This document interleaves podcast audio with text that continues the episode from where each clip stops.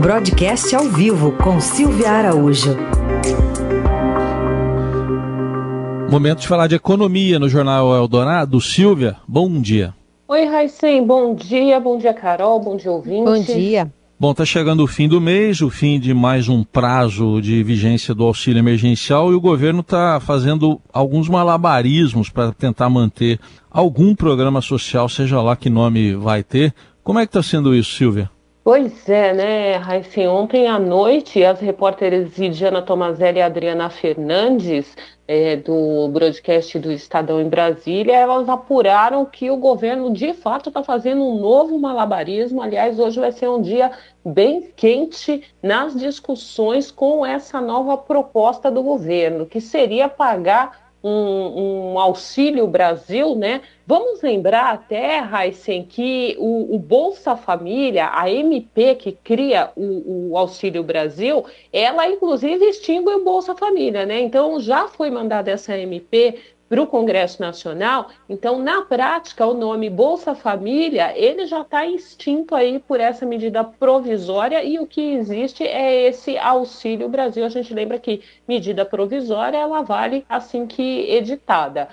Então, agora o governo está tentando aí pagar 400 reais para esse novo programa, que é o sonho de consumo do presidente Jair Bolsonaro. A gente lembra que ele queria né, é, 400 reais, algo a mais do que, na verdade, ele queria o dobro do que é hoje o, o Bolsa Família, que está ali na média de 194 reais. Bom, a matéria das repórteres, ela mostra aí que existe esse novo malabarismo dentro do Ministério da Economia para propor um auxílio Brasil de 400 reais. Só que 100 reais desse auxílio seria fo pago fora do teto, porque a grande discussão desse valor é, pretendido para o Auxílio Brasil, um valor maior do que o atual Bolsa Família, né, pretendido pelo presidente Jair Bolsonaro, a grande questão é onde arrumar dinheiro para pagar esse auxílio sem ferir o teto dos gastos e agora existe essa conversa de que 100 reais na composição desse novo benefício poderia ser paga fora do teto. Mas tudo isso precisa ser muito bem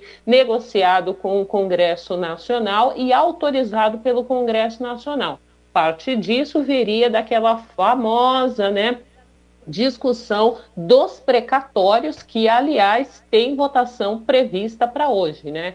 a comissão especial ela se reúne e vai tentar votar uh, essa, essa PEC dos precatórios, tenta votar ainda hoje, não tem muito consenso. O Raíssa e Carol dificilmente consigam votar isso, a não ser que o presidente da casa ali, o Arthur Lira, como na matéria passada estava explicando bastante, ele está com muito comando ali dentro do, da Câmara dos Deputados, ele tente aí é, passar essa matéria de uma forma muito mais rápida. De qualquer forma, ontem o próprio presidente Lira, ele deu uma entrevista para a revista Veja e ele colocou muito essa questão de passar é, o, o, Auxílio Brasil, dessas medidas que visam assistir a população. Ele disse uma frase até muito interessante, Heisen. Ele falou assim: como é que a gente vai justificar furar o teto para pagar os precatórios? Uma vez que muitos desses precatórios já foram vendidos, já estão na mão de investidores,